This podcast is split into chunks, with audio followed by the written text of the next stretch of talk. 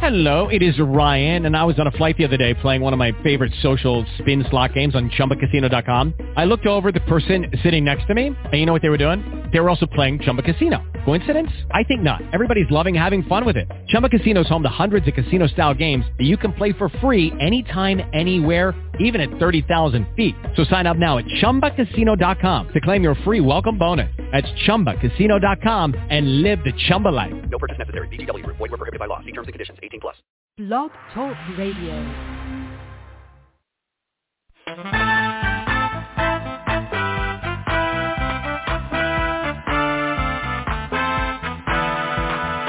There is a watchman on the wall, bringing forth the written word of God to one and all. Are you getting ready? Will you stand or will you fall? Listen to the watchman on the wall. Watchman on the wall. Listen to watchman on the wall.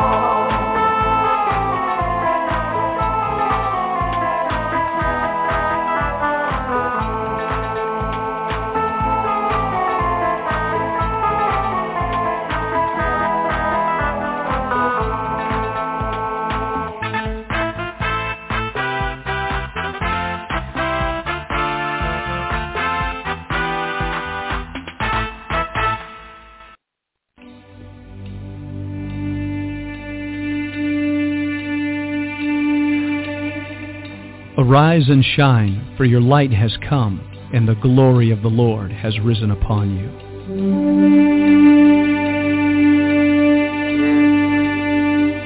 A new day has dawned. All over the earth, men and women are arising. It's time for the sons of God to awake.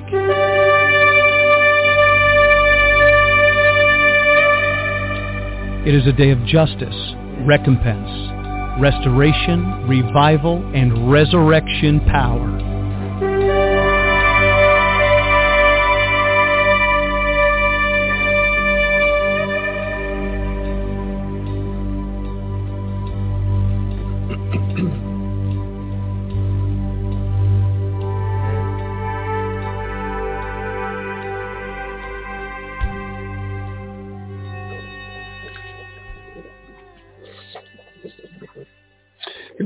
Morning, ladies and gentlemen. This is Vincent Xavier, pastor of New Wine Ministries. Great to be with you today. I want to begin today's broadcast in the book of Hebrews, chapter 13. And speaking of Hebrews, wouldn't that be a great coffee company? Hebrews. I thought it was an original idea. Found out that there were many Hebrews coffee cups across the country, namely in Texas. But um, one day here in Northwest Arkansas, if time permits and the Lord wills, uh, we will have a gathering place called Hebrews. It'll be a coffee shop. I've got a friend named Paul who is a specialist in coffees from around the world. And we're going to have live music and chessboards and a gathering place for young people and elderly people uh, and middle-aged people and all kinds of people to come and fellowship, break bread, hear the word of God and music and just have a good time it's always been a vision. I don't know if it's going to happen in the millennium or it's going to happen in this time. Only God really knows. But uh, today it's Friday, and I really wanted to talk with uh, my the audience that we have, um, and, and kind of bring maybe three years of our doing this on in this platform to a uh, somewhat of a consummation and an understanding of why we do what we do. Uh, we had a caller yesterday that called in. It was a very wonderful call. And the caller had mentioned that uh, we are very outspoken concerning the LGBTQ community and homosexuality and sexual perversion. And we cry probably louder than most people, quite frankly. We were told years ago by a dear friend, please stop talking about it so much. And um, I, it just revved up my engine all the more because I believe that salvation is necessary and that the delusion of believing that these things are okay uh, needed to be met with God's truth. And so I have just resisted uh, preaching, and it could sound bigoted. It could sound, you know, uh, uh, like something that's not intended. And so the caller yesterday who knows me personally mentioned that uh, thank God he did know me because when we have met these people, and it is the truth, uh, we have ministered to homosexuals, lesbians, pedophiles, transgender people, people that have just been involved in pornography. I mean, you name it. And we've met people where they are. We've come out of some of our own stuff. And so we're not the legalist, holier than thou people that uh, it may seem when we're crying out against this. You know, sin is sin, but there are certain sins that affect us more than others. The Bible says when we commit fornication that we are affected deeply because you're actually bringing someone else's spirit into your soul. And homosexuality actually according to the word of god actually affects the personality of an individual. Uh, they receive the reward due them romans chapter 1 but that's not the point of where i want to talk today. Uh, the fact of the matter is that we have been for many many years now going on 29 years of the ministry ministering to people from every walk of life, whether they are females coming out of stuff or men coming out of stuff or whatever the situation is. And I just felt today I wanted to share with you why I do what I do. Why do I cry out? Because I'm holier than thou. I'm self-righteous. God forbid. We know a lot better than that. Um, why do we do it? So I want to read to you out of the book of Hebrews, chapter 13. You know, why is this pulpit, and may Holy Spirit really help me to present this to your mind so that you can be judicial about it and, and weigh and judge what I'm saying. Why, when you tune into Omega Radio and the Watchman and you see Pastor Vincent Xavier and you hear our conversations about the end times, I don't think the end times conversation is far-fetched. I believe that that is so real that we really are living in the last days, whatever that means. Uh, you know, globally, you look through a biblical lens, you see the signs of the times, you bring interpretation of those things, and it is as clear as could be. I don't think there's any question. And when people step back and say, well, they've been saying that for years, you know, that's the second Peter chapter three mockery and scoffing that we just don't pay attention to that. We pay attention to what the word of God says.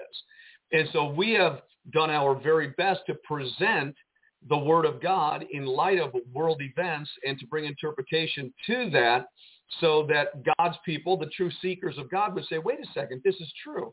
We've gone after doctrines we believe were disarming people, like the pre-tribulational rapture, once saved, always saved, Christians can't have demons, uh, and we could go on down the list. And we've done that for the purpose of awakening people to what the Bible says, not what the denomination says, or even what a pastor says. What does the Word of God have to say about it? So this is kind of our assignment, our calling. But when it comes to the understanding of being totally free from sin, um, you know, the the the, uh, the the terribleness of living a lifestyle that is opposite of what God has called for, i.e., fornicating, homosexuality, adultery. Now, don't get me wrong. Sin is not just limited to sexual sin even though there's a lot of sexual perversity going on around the world today. Uh, the man who fornicates, the woman who fornicates, the man who commits adultery, the woman who commits adultery, they have just as much condemnation on their life as the homosexual and the lesbian and the, uh, people that are, you know, outside of the normality and the naturalness of men with females. But there is a harsher judgment upon particular sins. They do affect the personality. So why do we why do we so why are we as my my brother said yesterday why are we so outspoken against it? Why do we shout so loud? Because we're better than anybody else no god forbid.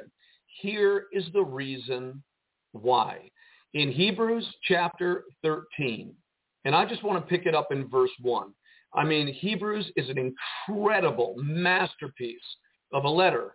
And unfortunately i'm going all the way to chapter 13 but it will make the point and it says in verse 1, Hebrews 13, 1, let brotherly love continue. And that is awesome. That's the end of the commandment, right? Let brotherly love continue. Be not forgetful to entertain strangers, for thereby some have entertained angels without knowing it. Somebody walks into your life, there's a stranger. The word of God here says, you know, don't be forgetful to entertain. In other words, not tell stories and jokes. Entertain meaning take care of people. Watch, you know, somebody walks into your life, you don't know them. Well, help them if they need help. Don't just let people walk by And then the reason why is that they've entertained angels without knowing it. Angels are walking on this earth in the form of human bodies. And they could come in any form, I would imagine. And I don't understand all that. And I do not intrude into those things. The Word of God forbids the intrusion into angels and all those things. So I don't. But the scripture does say, treat everybody with kind respect because you never know if you're dealing with an angel. Well, praise God for angels. Well, verse 3 goes on to say, remember them that are in bonds. And, you know, there are a lot of Christian brothers and sisters in bonds. There are people in bonds or jail and prison uh, as bound with them. Now, he's referring to people that are in bonds for the word of God, for their faith. Okay, we're not talking about just remembering people that committed crimes and they're in jail.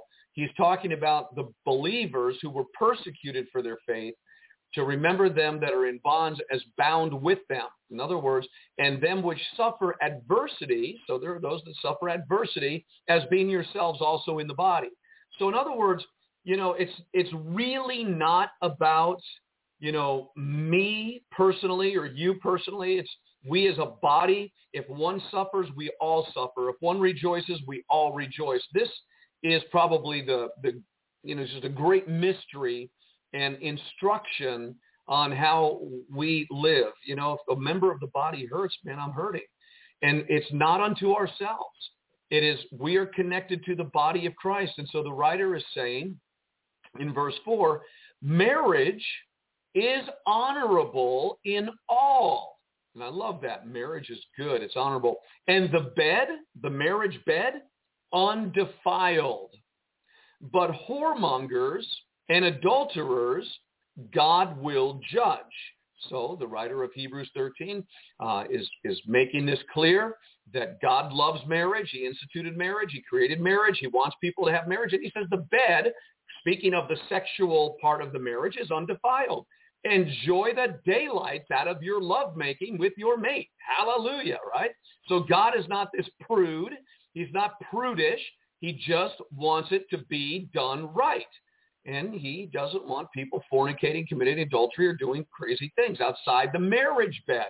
So it's very clear that any sexual activity outside the marriage bed, whether it's masturbating to pornography or whatever, it is not right before the Lord. It is wrong. It's something where the fruit of self-control has to come into view.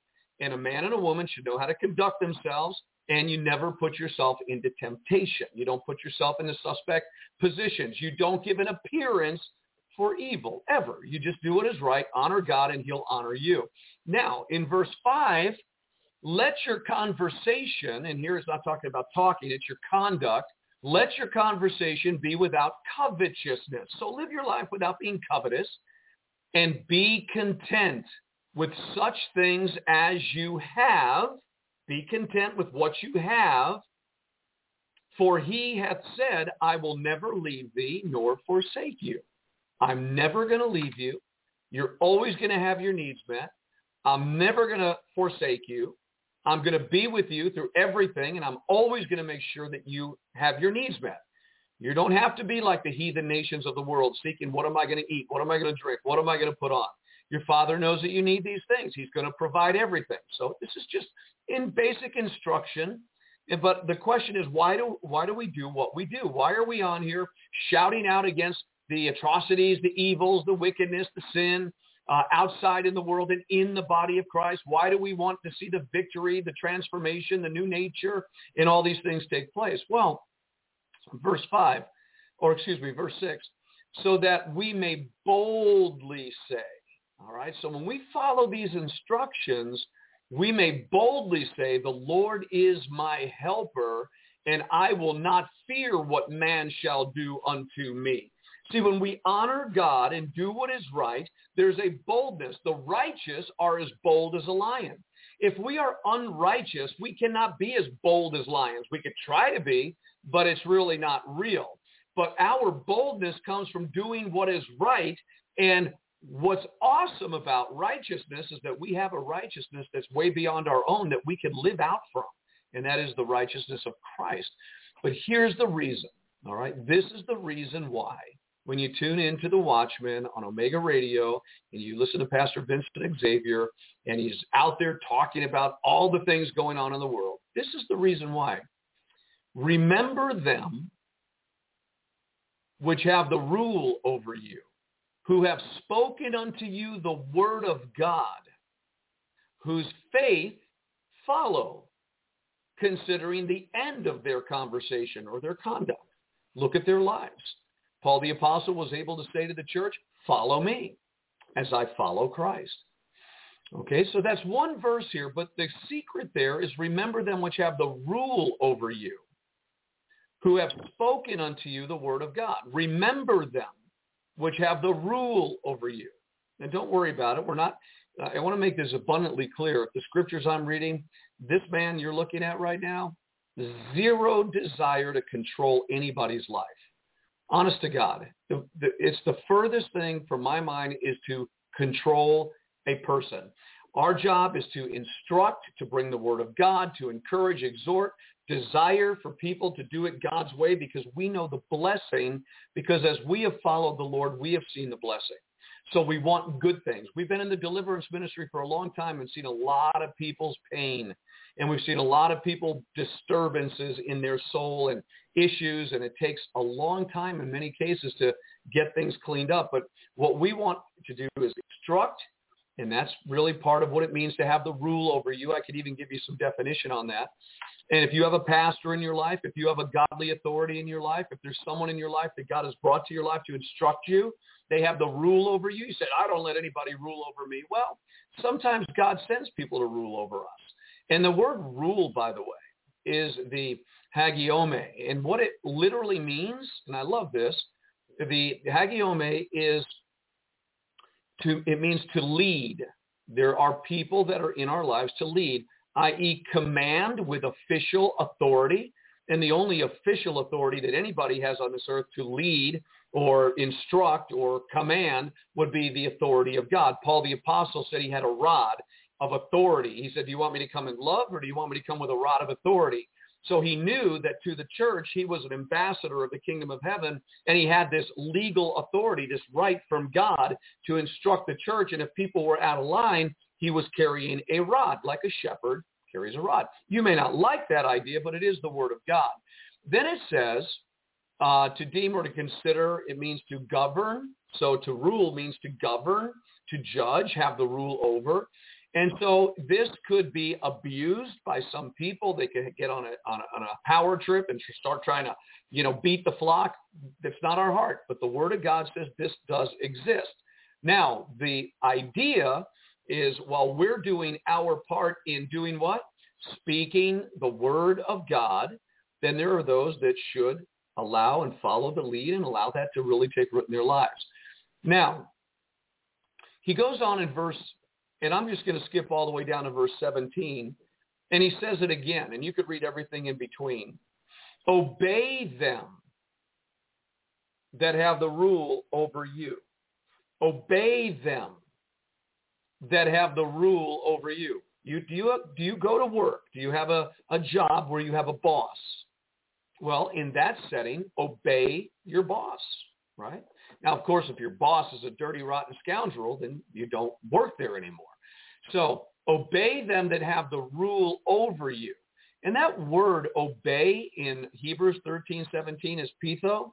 And the word actually means um, to convince, uh, to, um, to assent, to agree, to uh, trust. Okay? These are really cool words when you stop and think about it. So obey trust, agree, go along with them that have the rule over you. And that word over you, it's an interesting word. It's the humoni, and it means to just people that have a measure of authority over, but it doesn't mean over the top ruling down on. It literally comes from the idea of serving uh, and not getting above the knees. We've learned that lesson a long time ago. Had a great pastor in that way. All right, so obey them that have the rule over you. and submit yourselves. And there's a reason why I'm, sh- I'm saying this to you. Submit is the hupeiko, and that means to resist no longer. Don't resist them that have the rule over your life. Submit to them. Why? If you stop resisting, you submit because they're giving you the word of God. They're sharing with you the instruction of the word of God for the goodness and the benefit of your life. They're not trying to control you, take away from you. The true leadership in the body of Christ should be leading people into an abundant life the right way. The right way. It also means uh, to yield, give way. Um, it means metaphorically to yield to authority and admonition. Yield to authority and admonition. So these are very simple terms. Verse 17, obey them that have the rule over you. Submit yourselves. Now here's the reason why we're even talking about this. Okay, this is why I do what I do. For they watch for your souls as they that must give account. Now, let's just stop there for a moment. Let me just let me just be super honest here.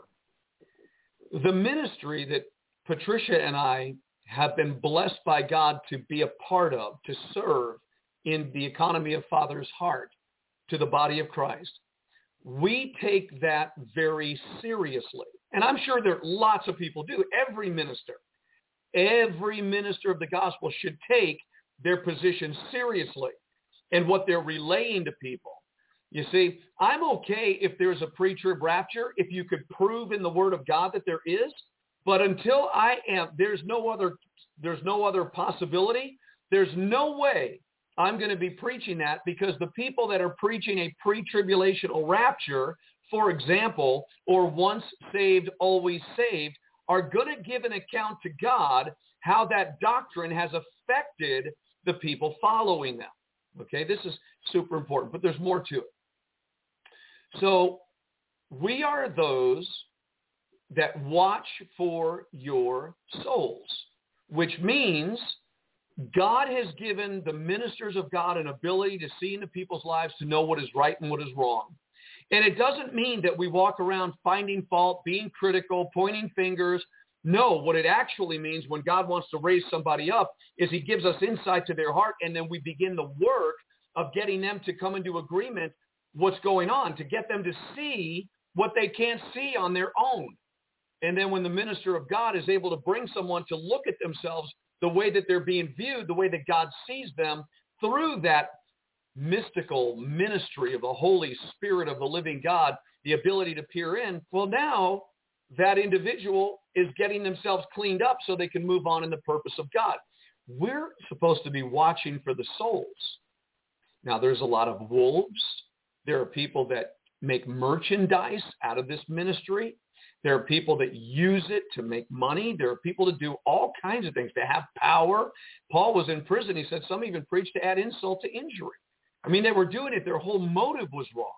But when a true minister of God comes to a place of realizing, I'm not here to be your friend. I'm not here to scratch your back. I'm not here to, you know, tell you smooth things that you want to hear and, and just kind of befriend you. That's not what the true ministry of God is for. It's also not to be cruel or overbearing. It is a ministry that the minister of God is going to give what it says. They watch for your souls as they that must give account. We're going to give an account.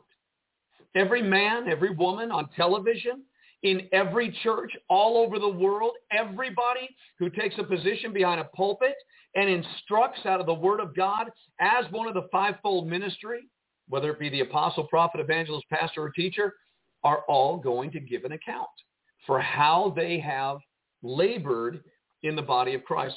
One of the great scriptures here, and I want to get back to Hebrews, but in First Peter, for example, First Peter chapter 5, um, very cool passage of scripture.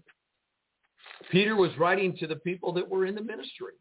And he said to them, he said to the ministers, and this is 1 Peter 5, 1, the elders which are among you, Peter, an apostle, is writing to the elders, the elders which are among you, I exhort, who am also an elder and a witness of the sufferings of Christ. He just elevated. Peter was with the Lord, right? And also a partaker of the glory that shall be revealed. I'm one of those. And here's the admonition to the elders. Feed the flock of God, which is among you, taking the oversight thereof, not by constraint, but willingly, not for filthy lucre, but of a ready mind, neither as being lords over God's heritage, but being ensamples to the flock. And when the chief shepherd shall appear, you shall receive a crown of glory that fades not away. So Peter, an apostle who was with Jesus in the mountain, saw his glory, partook of the sufferings of Christ. He's writing to all these elders that are coming into the ecclesia 2,000 years ago as the church was spreading out and growing. He's saying, listen, your job as an elder is to feed the flock of God. What? What do you feed them? Good doctrine. You feed the flock of God good doctrine. You don't water the doctrine down. You don't mix the doctrine of the Lord with the doctrine of the world. You give pure doctrine which leads to holiness, deliverance, salvation. I mean, power of God. The true doctrine of God is very powerful. And so Peter's saying this is what I want you to do. Now, you go back to Timothy, talking about the elders. And what we read there in 1 Timothy chapter 5, okay, and we'll just pick it up in, oh, verse 1. And then we'll just skim a little bit. 1 Timothy 5, 1. I'm giving you an understanding why we do what we do. Uh, rebuke not an elder, but entreat him as a father, and the younger men as brethren, the elder women as mothers, and younger as sisters with all purity. Okay, so he starts this off with the elders. And then in verse 17. 1 Timothy 5, 17. Let the elders that rule well, again, ruling, the elders in the house of God, let them, elders that rule well, be counted worthy of double honor, especially they who labor in the word and doctrine.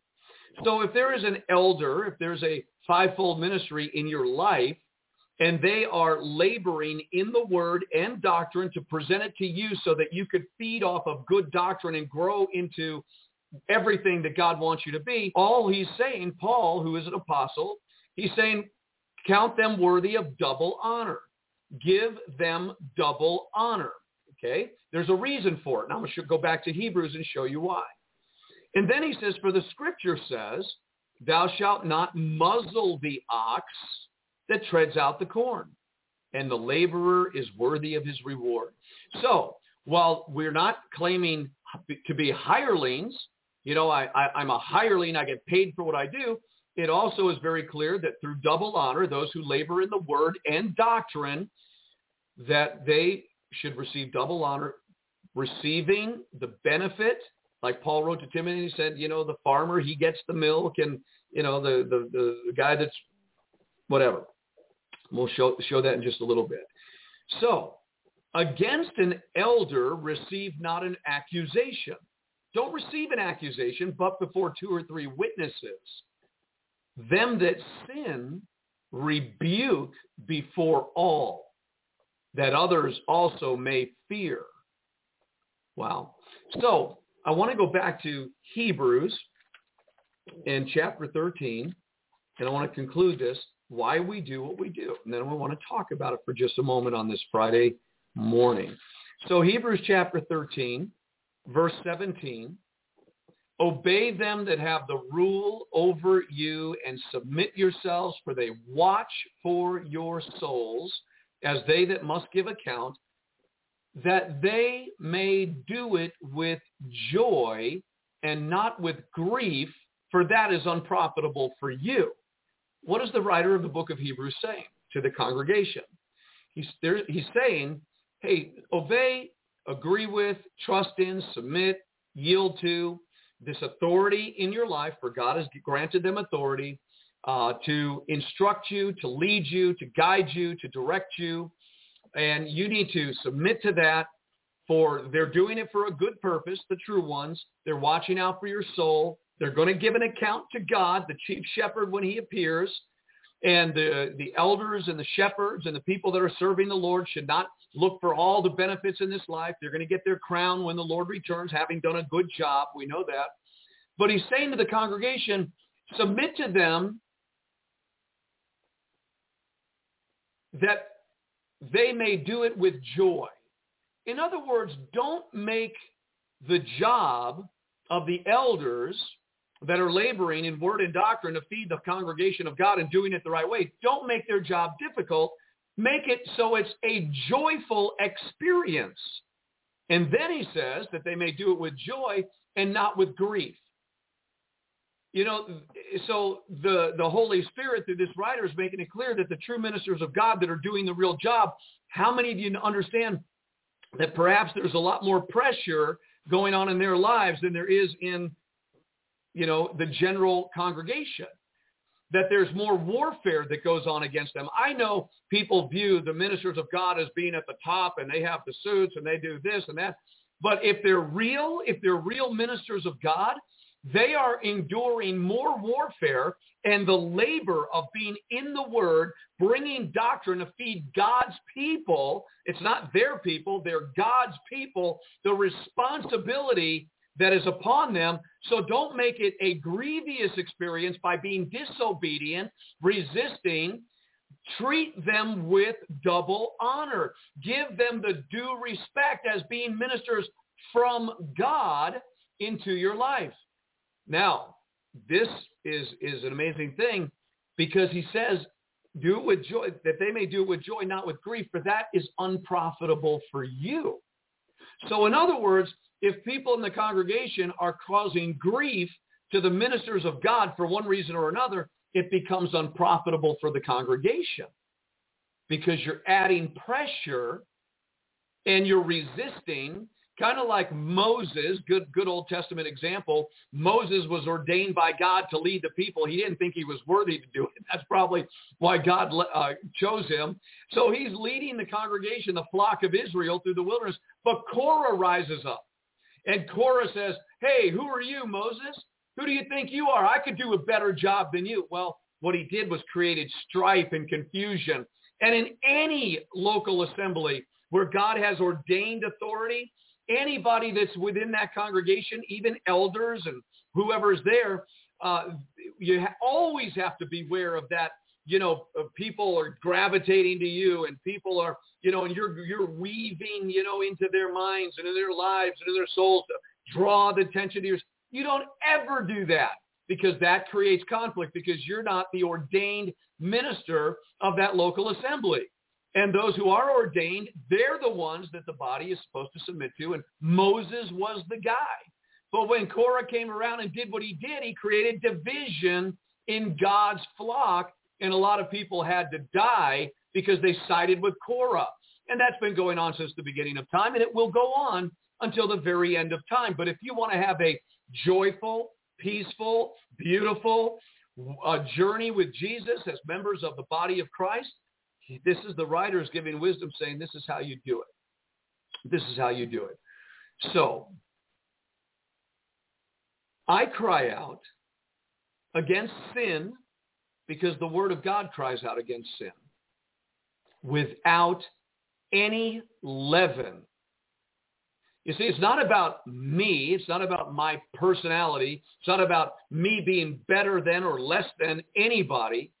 It's me having a responsibility that I'm going to give an account to God for the way that we minister through these airwaves and behind the pulpit and one-on-one. We are going to give an account. Now, I don't know how many ministers out there operate by that principle. I'm going to give an account for the way that I have dealt with God's people. I know I have authority for their benefit, but I also have a rod for the reproof and the rebuke and to keep God's camp clean.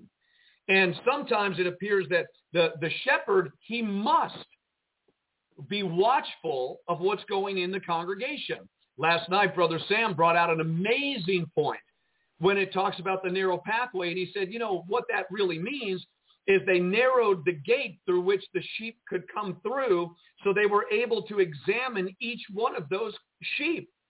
And if they all came through a broad way, you couldn't really figure out what's going on, what's any problems. And the wolves could sneak in and the, and the critters could sneak in. But when you go through that narrow gate, one at a time, now the shepherd is able to examine. And then among when they all enter in and they're in that place, there's there's shepherding that goes on. You have to take care of. You have to watch over. You have to make sure the little you know demons don't get in there and start doing their little stuff. It is a job, is what I'm trying to get out. And over the airwaves, the people that we minister to, that we don't have access into your personal life with you, all I could hope is that we're giving good doctrine and we're instructing you in the right way. But if you ever came to this ministry and God brought you and you yielded and submitted to, and you knew that this was from the Lord, then it would be simple. Submit, yield, make the job easy, give double honor, because the benefit that comes into your life should be beautiful. It should be beautiful. And the work of the fivefold ministry is to bring people up into the full measure of Christ. Now, when people take it upon themselves to do it their way, every house has its own rules. And, you know, people hate the word rules today. They don't like the word obedience today. Every house has rules. I hope you have some standards and some rules. You might want to exchange the word rule for standard. Hopefully, when you go to your house, there are standards. You clean the dishes in the sink. Some people, their standard in their house, their kids use the dishes. They, people use the dishes. They put it in the sink. They let it pile up until somebody takes the initiative, usually mom, come home and wash all their dishes. Other people's homes, they have a standard. You wash, you use a dish, you wash the dish, you put the dish away. Okay, and that's the standard, and it becomes unacceptable if you don't. Now, when people, if, if you're a parent and you're saying this is the standard of our house, you use a dish, you wash it, you put it away, and day after day after day after week after month after year, there's they just won't do it. They're making their job of the parent grievous, and that becomes unprofitable for the whole household. And if you've ever been with a congregation and there's just somebody that just won't do it the way that the standard of that fellowship is, they just won't do it. It makes it very difficult. And it becomes unprofitable for that in- individual. It's hard and grievous for the ministers that have to get, deal with it but it shouldn't really have to be dealt with if people would just do what is right in the standard of that ministry. Does that make sense? I hope so. Anyways, the reason why I do what I do is because I'm not willing to stand before God after my short vapor life when when my time expires on this earth. I'm just not willing to stand before God and say, well, I really didn't uh, do it the best way. I lowered your standards, God. I didn't really warn them about sin and how a little leaven will leaven the whole loaf and how uh, participation with the world and friendship with the world makes them an enemy of God. I really didn't want to do that because I was more concerned about winning friends and influencing people and getting together a bunch of people and having a happy time and everybody's okay with everything. And we don't, you know, we're not judges and we don't look. And I'm not willing to do that. I will never be willing to do that. I'm working out my own salvation with fear and trembling truthfully in my mind, my soul, my conduct, my actions, my words. I'm working it out. Thank you, Jesus. Thank you, Holy Spirit, for giving me a willing heart to do that. There's not another person, I don't think, that transcends the good desire to live the abundant life. Man, I tell you what, I absolutely love having a good time with people. I love laughing. I love playing chess or Monopoly with grandsons or whoever. I love playing tennis. I love working. I, I just love eh, the adventure. I love to go hiking. And I know this sounds like some kind of a thing, but this, I'm just telling you, my life, and, and when God opens the door and God says, go speak at conferences, go travel, start home fellowships, I'm 1,000% in, just waiting for God to open the doors to do these things. And everything else will have to be on standby and put on the shelf, and we'll go do the work of God with as much enthusiasm as loving life. My point is this. I love life that God has given me. And the Bible says if you will love life and have long days, then this is what you do. There's nothing wrong with loving life. Jesus said he came to give an abundant life. But I have found that abundant life doesn't mean how much someone has. It means the quality of be, of contentment with what you have.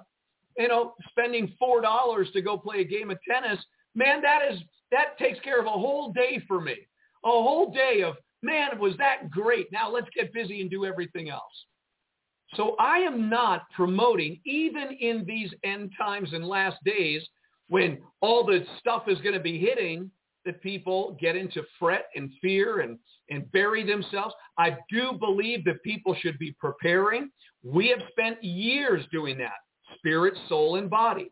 I do believe that people should be watching themselves and watching, you know, how they how they're doing with what God has given them. I believe in good stewardship. You know, I thank God for my wife, Patricia, who God has brought into my life to stand with me because the things I, sh- I am short in, she takes care of.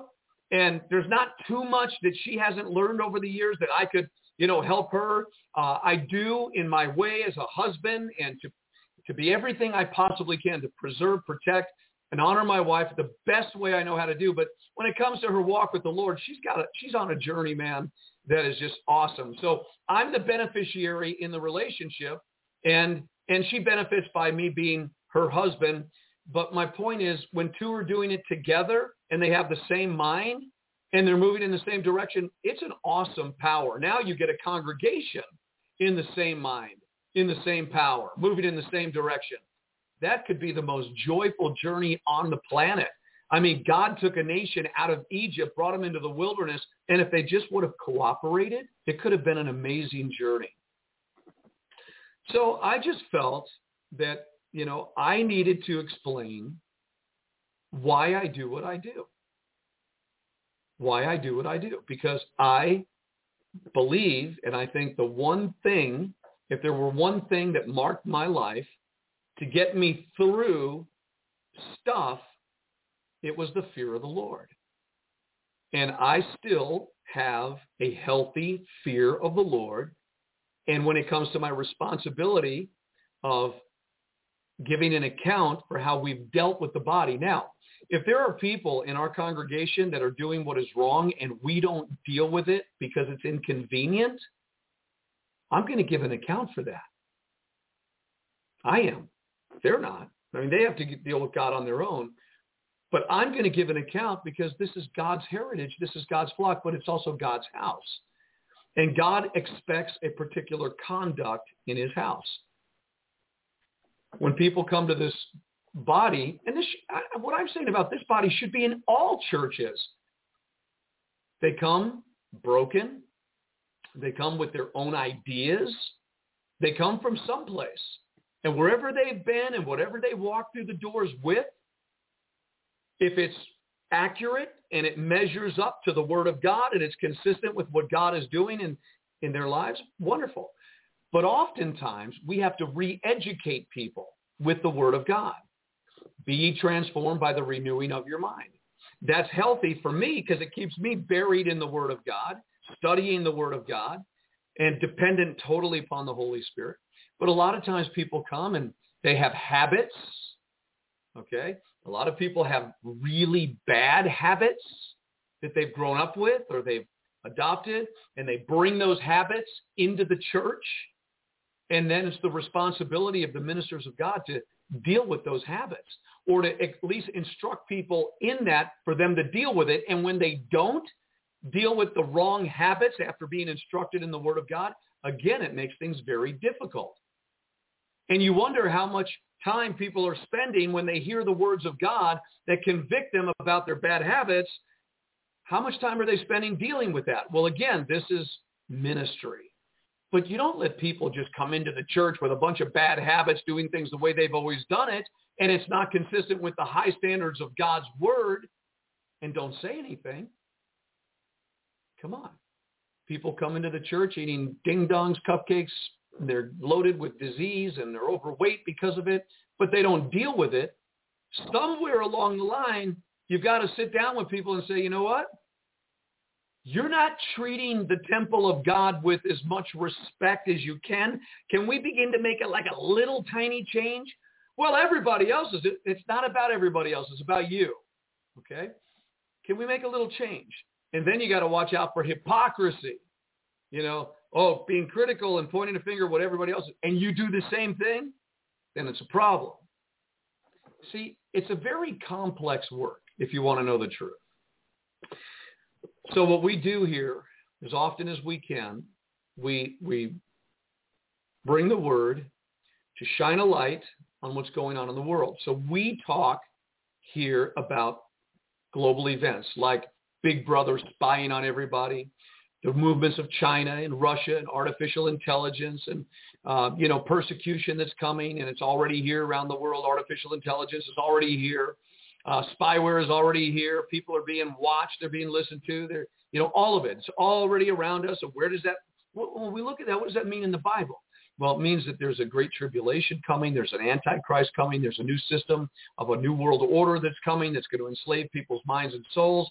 People are going to have to receive a mark of the beast. So we go through all of it to instruct people with knowledge of God's word to prepare. We never instruct in the purpose of getting people afraid, producing a dramatic movie theme, uh, any of that. We instruct people and they must take the initiative to prepare accordingly to what they hear. If they re, if they hear something here and they say, I don't agree with that. I don't believe we're in the last days. I don't believe I need to get food and water and shelter and medical supplies and different things to go through a three and a half year great tribulation or five years or whatever. I don't need to do any of that. You know, that's weird to me. I want to, I just want to live in the world. I want to go to work. I want to get my kids to school. I want to do whatever I'm supposed to. I don't want to be bothered. What I say to people, okay, that's fine. Go ahead and live the life that God's called you to live. But what's wrong with preparing? Well, because the Bible says that we're not supposed to worry about what we're going to eat or drink or put on. And I think, wow, that's a great point. But you have to balance that too with God also said in the last days would be like the days of Noah. And what did Noah do? He built an ark. And so it's like you got to do something and you got to have balance but the severity of the times that we are living in and we suspect are going to get even more intensified as the dawning appears of end time Bible prophecy that we've already bore witness has begun, um, we'd probably do well to prepare and then trust it to God. You see, Noah could have spent 100 years building his ark, but if God didn't shut the door, it would have flooded, right? This is that God shut the door. The door was shut. And so if God was not with them when they entered into the ark, if God wasn't protecting them, a bunch of bad people would have got in there and destroyed everything they had worked for. So we do what God tells us to do the best way we know how to do it, and then we leave the results with God sincerely. We trust him to protect what he told us to do. Now, if we're doing something God never told us to do, it may be wide open to the adversary, right? But if we're diligent and we're seeking the Lord and we're going, hey, Lord, these signs of the times are here. Uh, you told us that we should take note of the signs of the times. And when you see these things begin to come to pass, we're to flee into the mountains and flee into the wilderness and all these things. Well, Lord, I, I see it coming. Um, and I, I do want to be prepared. A wise man prepares when he sees the storm coming. A foolish man passes on and is destroyed. I believe that I have the confidence that I could stand before God and say, what did you do at that radio ministry? Well, Lord, I, I brought your word. I, I always wanted to incorporate your word. Uh, I showed through your word the times in our generation Okay, I'm not going back to the ends, beginnings and all that, but our generation seems to be really fulfilling everything that you said would be happening prior to the second coming of Christ. And we should be prepared for the second coming, which means we need to prepare for the great tribulation because in the last days, this is a terrifying reality. the love of many will be lost. Many are going to turn away from the faith. They're going to defect. They're going to go AWOL. Okay, they're going to let go of their love. They're going to become worldly. They're going to become corrupt. They're going to be enslaved and entangled. They're going. They've once tasted the power of God and were partakers of the Holy Ghost, but they fell away. It's impossible to renew them again. So the Bible is so clear about what's happening in the last days with the deception that we have to keep telling the truth. And that's why I keep telling the truth about homosexuality and lesbianism. Not just to condemn people that are in it, like our brother said yesterday. It's not to condemn. They're already condemned, but to get the church not to side with it and say it's okay and capitulate like what is going on. But more importantly, maybe a homosexual, a lesbian, or some other person would hear the message of God's truth and confess and repent and get on the right track and get into eternal life rather than eternal damnation. You know, it may not matter much to you and I right now, but the fact of the matter is if a man is living a homosexual life and he dies in that lifestyle, or the man that is walking in pride or stealing or lying, I get it. But the deception is the world is saying it's okay. A woman goes to an abortion clinic. She slaughters the blood in her womb and the Planned Parenthood says it's okay and the government said it's legal. And yet, psychologically, what is happening to that woman, the facts are in, science is in. They just murdered life in them. And they carry this. And what they do to the womb when they, I, I mean, it's just, it's a phobia that it's not right. But because the government says it's okay, and then Planned Parenthood comes across with a modern, oh, loving, you know, it's okay, you're doing the right thing, and God condemns it. And so people do the same thing with their sexual perversion. They say, oh, this homosexuality is okay. I love my partner, uh, vice versa with lesbianism and all that. But God says, no, it's an abomination. It's a confusion. And if you commit this act and die committing that act, you're going into eternity separated from the love of God. A woman having an abortion, she hemorrhages and dies, she's going into eternity.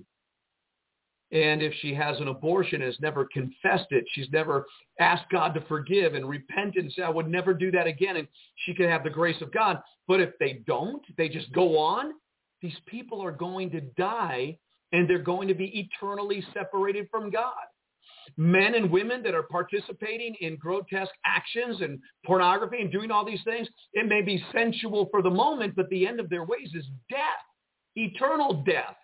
The man who's a liar is going to suffer if he stops, doesn't stop lying in eternal death. The jealous man, the proud man, the arrogant man. I mean, go on down the list. Sin is sin. Now we come to Jesus our sins are forgiven. Shall we continue to sin that grace may abound? God forbid. We've confessed what we've done to break God's holy laws. Now we're receiving God's grace and the power of the Holy Spirit to go and live a life that we don't do those things anymore, mentally, emotionally, physically. But we have a flesh nature that wars against the Spirit of God. And so we have to continually yield either to the flesh, which if we do, we will die, or to the Spirit. If we do, we will live. We're in a journey. Life is short. And some people have a shorter fuse than others. And because of the reality of eternity that looms upon us, again, am I going to tell people what they want to hear to make them feel good? Knowing that if I do that and they listen to me, they will be eternally separated from God I can't do that. I can't do that. I'm going to continue to tell people, don't do anything that will give an appearance of evil. I'm going to continue to say to people, confess all sin, repent from all sin. I'm working on it too. I'm doing it as well. I have found a beautiful balance in my life. Thank you, Jesus. Not to be a legalist, but to have great faith in the things of God's promises. So we that's why I do what I do. That's why we cry out. Not to be some preacher that's railing against the world. Ah, That's not my heart. But to preach the word of God to a sin-sick world, warning it of its eternal destination unless they repent and turn to God, that must be done. And in the church, dealing with people on a one-on-one and a personal basis, preaching to the congregation of God, it's our responsibility. It's our responsibility. This week, uh, we'll be going away for a day or two, leaving today. We have a minister that is tried, true, and tested that will be ministering tomorrow night at the church. Sunday, there will be a special guest speaker there as well. And we'll be back on the air Tuesday, and we're going to keep doing it. And I'm hoping and trusting that, well, we have a day or two away that God is going to show us things in the Word that we could come back and share with anybody that wants to listen, anybody that's God's directed to this ministry. Um, Jeffrey Nyquist, a gentleman that uh, we knew of many years ago because of a friend of mine, Benjamin Baruch, who used to do a lot of radio with me. He and Jeffrey Nyquist were on the same page for years. Uh, he's now talking to the uh, health ranger, Mike Adams, uh, on a, a story about China getting ready to attack. We heard stories today that there's going to be an attack against the United States today, someone said. Others, like myself, believe the summer of violence is coming. I happen to agree with what President Trump said when he said it'll be a nightmare this summer. He said that a couple of months ago in an interview with his daughter-in-law. I happen to believe that's true. I happen to believe that we live in a world that 7 to 15 nuclear bombs could go off in 7 to 15 major cities across the United States on the same day at the same time. I happen to believe that an electromagnetic pulse could wipe out either through a software breach or a CME, coronal mass ejection from the sun, that God has warned that it's going to happen. It could happen anytime. I happen to believe that. And I happen to believe when that day comes, it's kind of like what Revelation 22 is. He who is just, let him be just. He who is righteous, let him be righteous. He who is filthy, let him be filthy still. And he who is unjust, let him be unjust still. In other words, people are going to come to a place of where you are is where you're going to stay. So we advocate righteousness justness, and we have to. We want to know what it is to be born again. We want to know what it's like to uh, become that new creation in Christ Jesus. Old things have passed away. We want to walk in newness of life with wisdom, spiritual intelligence, um, Holy Spirit vitality. Because days are coming that are going to be tough. And we are absolutely aware of the fact that this ministry exists only because God is undergirding it. That we know. We're, we're fully aware. We're not smart enough. We're not intelligent enough in ourselves. We don't have acumen and ingenuity to run a business because we don't view the church as a business. And yet, there is in the book of Acts the understanding that there's a business of the kingdom. And so there were deacons that we're supposed to take care of the business of the church. And there are people that have administrative skills, and there are, but for me and for my wife, those same apostles said it's not fit for us to get involved in those things. We will give ourselves to the word and prayer to bring guidance and direction and to feed the flock of God. That's our calling. And how we do it is how we're going to be measured by God when we give an account in that day. So I've got to get rolling, and um, that's my story, as my brother Mark would say, and I'm sticking with it. And let me say good uh, good morning to a few friends on our chat room today. Kevin Hauger, good morning, Pastor V. Hope you're well rested. We're getting there. Uh, Melissa Fletcher, good morning. Pastor Melissa, God bless you. Can't wait to come to Minnesota or South Dakota and minister back in um, Ignite Church with everybody up there in South Dakota. Uh, Cindy from San Diego, good morning. Kevin, when the truth touches anyone on any issue, they will get mad upset for the truth. And by the way, I don't want you, Cindy, to think that I am going in the back door. My hair is getting so long, and Sietta is going to help cut it today. But we'll be looking for your soon arrival, okay? It's been too long. but hurry home. Amen. Uh, Carol Carey, good morning. And good morning to you, Carol. John Hershey, good morning. Hey, John, God bless you, my friend. Uh, Kayla Steakley, amen. Kayla, God bless you. Good to see you on the chat room today. Cindy, a good message. Thank you, Cindy. Keith Carey, good morning, Pastor Vincent and everyone. Rejoicing that the spot on my right lung is a leftover from the pneumonia that began on 11 10 21 COVID. It is 1.7 centimeters, another CT in three months. All right, let's believe that God obliterates the whole thing before you get there, Keith. Uh, Cindy, praise God. Brenda Torville, good morning. Good morning, Brenda Torville. Uh, Cindy again, amen. Kayla Stakely, amen. Kevin Hauger, may Jesus fill your lungs with fresh air that will expel this scarring. Yeah, that was for uh, Keith Carey. Good. Uh, yeah, he, Kevin's had mercy on his friends that have had it. Uh, Bailey Goss, full of it. TikTok is full of witchcraft and readings and spiritual fake. Yeah, yeah, yeah, for sure. Keith is saying, thank you. Jan Freiberger. Hello, Pastor Vincent. Any church recommendations for someone living in Southwest Florida? Southwest, a church like yours. Many thanks also. Where do I find your Bible studies? All right, Jan, here's what we do. You gather a few friends in Southwest Florida. Patricia and I will come down. We'll start a Bible study, and we will establish a home fellowship. If you're interested, make sure you give me a call. My number is 858-864-8712. We have friends in Sarasota, Florida, and we have no problem going down and starting a home Bible study at church. That's our vision and our ministry to the body of Christ outside of our pastoral. So if you want something that's like ours, we could actually come and share with you the pattern that God gave to us. Just get a few people together. Let's have a Bible study, Jan. God bless you. Uh, David Ellison, good morning. Um, Shirley Woolsey, good morning. Pat, hey, David, I hope we get to see you, Nicole, real soon. We always love seeing you guys. We love you so much and appreciate you staying with us uh, all these years. Uh, Shirley, uh, Shirley Woolsey, good morning. Pray for safe travels. We do, Shirley. Safe travels to you wherever you're going in Jesus' name, or you're praying for our safe travels. Thank you. That too. Um, all right. That's about it. It looks like we've covered all the bases today to our friends on Blog Talk Radio. God bless you. Thanks for tuning in. And we're going to have a blessed weekend. I pray you're going to have a blessed weekend. And um, I think that's it. What more can we say? Have a wonderful weekend. We'll see you Tuesday right here on The Watchman. I'm Pastor Vincent Xavier. Right now, you could go to Omega Radio. That's omegaradio.org. Patricia Joy Xavier with her roundtable discussion. Don't want to miss it.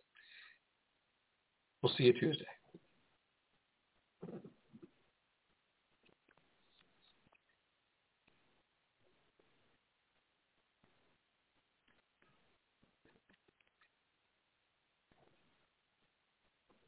With the Lucky Land Slots, you can get lucky just about anywhere. This is your captain speaking. Uh, we've got clear runway and the weather's fine, but we're just going to circle up here a while and uh, get lucky. No, no, nothing like that. It's just these cash prizes add up quick. So I suggest you sit back, keep your tray table upright, and start getting lucky. Play for free at LuckyLandSlots.com. Are you feeling lucky? No purchase necessary. Void where prohibited by law. 18 plus terms and conditions apply. See website for details.